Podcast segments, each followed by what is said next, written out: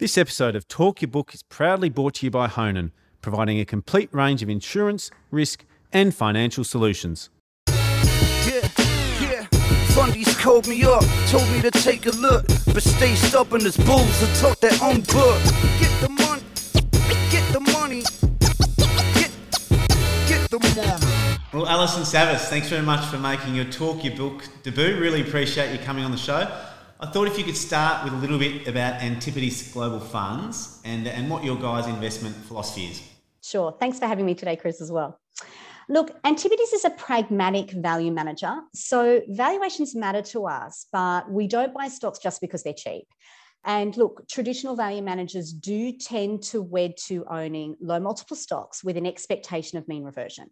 Now, what that can miss is structural change in an industry. And that's where companies are um, being impaired or made obsolete by the competition. And you know, we don't want to own those kinds of businesses, no matter how low that multiple gets or how cheap it is, because you know they, they can be that classic value trap. So instead at Antipodes, what we're looking for is resilient businesses that are cheap relative to their growth profile. So the portfolio actually contains a collection of stocks across that growth spectrum. So we do have exposure to GDP plus light growers that are typically valued on low multiples, but importantly, they're market leaders and they're not under a threat of disruption. So a good example of that type of holding would be ING Bank. Then at the other end of the spectrum, we do have exposure to companies that are on optically high multiples but they're growing at a genuinely high rate. And so a good example of, of that exposure would be a stock like Microsoft. You know, it's valued at 25 times earnings, but those earnings are growing at 15 to 20% per annum. So that's not an expensive multiple to pay for that type of earnings growth. Um, and, and Microsoft is cheap relative to its SaaS peers. So uh, you know, I guess the point is, is that, you know, there's a place for an ING and a Microsoft in, in a pragmatic value portfolio. And look, compared to that traditional manager, we believe that more pragmatic style can provide that um, smoother journey through time, through the through the investment cycle. And what stock did you want to talk about today? So today I wanted to talk about a company called Frontier. Um, and look, this is a pretty interesting company, uh, and it's a really simple story. So Frontier is it's a US listed business. It is a fixed line broadband telco company um, that actually went bankrupt around a year ago because its former management team just didn't bother with investing in upgrading the network from copper to fiber.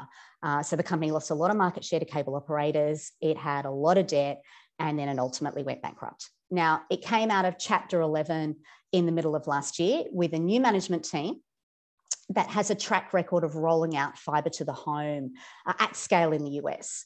Now, the US telco market is surprisingly uncompetitive. So only around 5% of the population have access to, let's call it three or more genuinely fast broadband networks. Then the rest of the country is split into around a third that have a choice between one fiber and one cable operator. But then you've got a massive 60% of the country that either has the choice of one cable operator or no fast internet at all. Um, so outside of the big cities in the US, there's hardly any competition between networks. And I think you need to think about that alongside with, you know, this, this streaming addiction that we all have today, where fast internet is, is really critical. You know, I don't know what it's like in your household, Chris, but in mine, my kids don't even ask to watch TV. They actually ask for Netflix or Disney Plus or whatever streaming services are showing their, their current, um, you know, favorite shows. So and this has led to an explosion in bandwidth. Um, you know, internet traffic is growing at around 30% per annum. And, and added to this, we've got this increasing need for uplink because of gaming and also cloud computing. So legacy copper broadband networks just can't cope with the, the data load. And in fact, even cable is starting to reach a limit where uh, more incremental capacity is coming at a, a really high cost. So fiber is uh, the future proof broadband technology that can keep accommodating this increasing data load at, at a low cost. And Frontier is just really a great way to get exposure to that in the US. So, Frontier specifically, it is an incumbent telco that has a copper broadband network that passes around 11 million residential homes in the US. So that's 8% of, um, uh, US residential locations. So, you know, it's, it's got a very decent uh, position. Now, in over 90% of these homes, Frontier has either no competition at all or it's just got competition from one cable operator. So to remain competitive, Frontier is, is rolling out, um, is aggressively rolling out fibre um, to the home uh, throughout their legacy copper broadband footprint. And, and in a world where fast, fast internet matters, you know, we think Frontier is going to be able to take market share. And and actually, well, the other point that I think is really interesting is once Frontier, you know, launches their fiber overbuild, these markets tend to remain as duopolies because it can be really difficult for a third player to enter the market and make and make decent returns on invested capital. And that's because Frontier already has, it, look, it has a cost and, and a speed to market advantage because it already has that right of way access, and that's really critical. Uh, and, and, so it just means that they can roll out much faster than any any third player would be able to. You mentioned the 11 million homes that they're, yes. they're already running through. Is that their yes. total addressable market, or can they extend into new jurisdictions and really grow that addressable market over time? Look, they could extend, but if, if they can just even roll out fibre to these 11 million homes, that is a huge opportunity for them. Um, uh, when you consider that, you know, they could, and, and, certainly in terms of the company's own own targets, um, you know, over say, let's call it a four to five year period. It's a little bit hard to pinpoint, but they're actually targeting, uh, you know, they believe they can get between 40 and 50% market share. So just rolling out to those homes is, is well, certainly it's a big job, but it is a huge opportunity before progressing into new into new territory. And I think you know they would face that, you know, they themselves would face that challenge of rolling out into new territories where they'd be the third operator, where you know those those incremental returns on capital employed really start to diminish. And you mentioned the, the, the switch to fibre was one of the yes. key changes that the management made. They also yes. looked like they simplified the business with pricing and some other things. Was that an important factor going forward that it's now become a, a pretty easy business to understand compared to what they were previously? Look, I think compared to the real key in terms of that sort of thinking about the turnaround of this business, the real key is in their old, you know, their former pre-bankruptcy life, they just didn't invest at all. Um, you know, they've got this, as I said, this legacy copper network which just can't cope.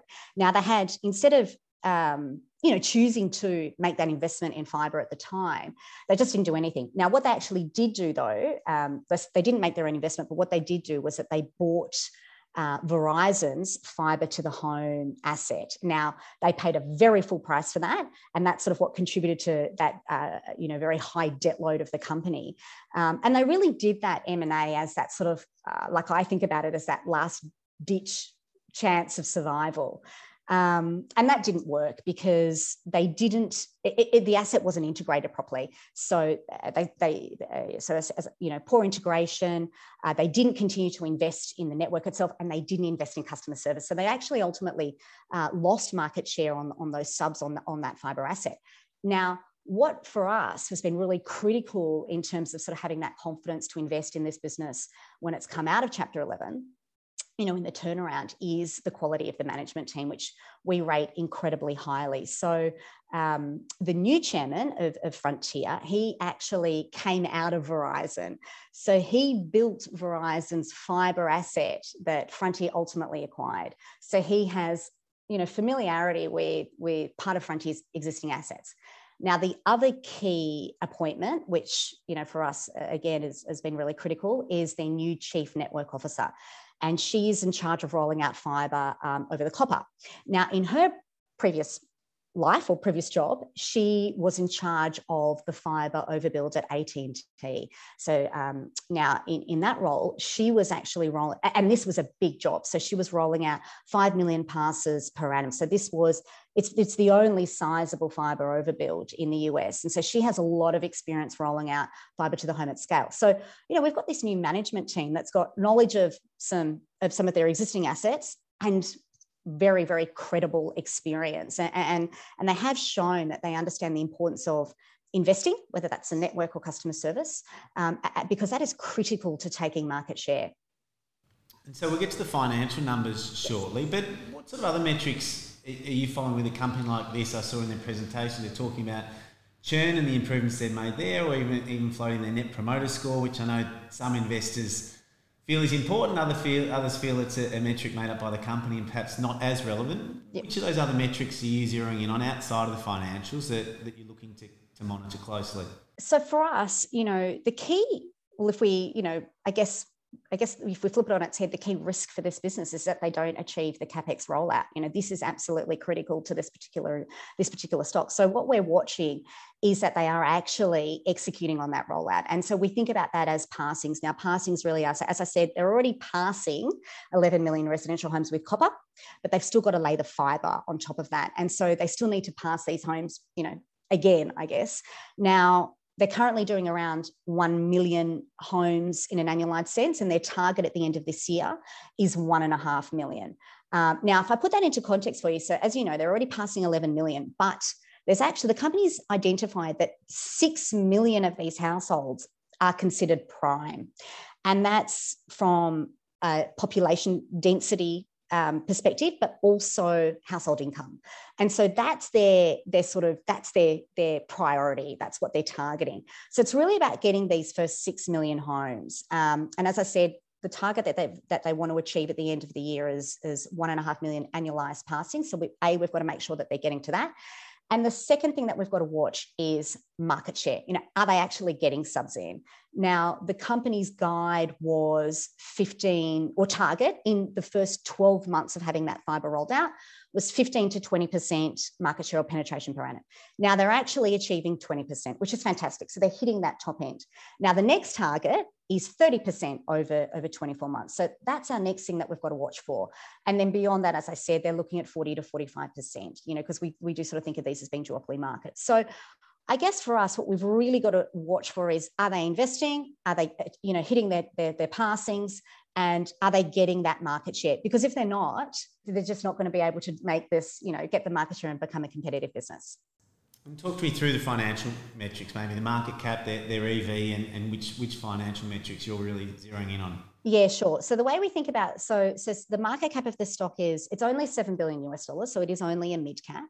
Um, now, once you add that net debt in, not for a uh, penny dreadful get... investor, Alison. That's a, well, seven billion. Us, that's, for... a, that's the most enormous company I've ever heard of. I was going to say, look, it's not. It's, for us, this is you know yeah. we're, we're hitting down on the lower end of our, our scale, um, and which you know that's the opportunity, right? Like you know, you know, particularly in the context of the US, this is not a not a mega cap, and so that's where I think the opportunity lies. Okay, seven billion dollar market cap, EV, the, your your enterprise value once you add in that net debt is is is fourteen billion. Now the way we think about this business is, and the way we think about the valuation of this business uh, or, or, the potential opportunity, I think is probably you know the best framing. Um, if we put their existing copper and fiber assets on relevant peer multiples, we see 100% upside in this particular stock. Now, so that would be valuing your copper assets at um, uh, it's around five times EV to EBITDA and fiber at 13 times. Now, fiber's a bit trickier because there's no great listed peers. So we've really got to look to the private market to get a, a multiple here.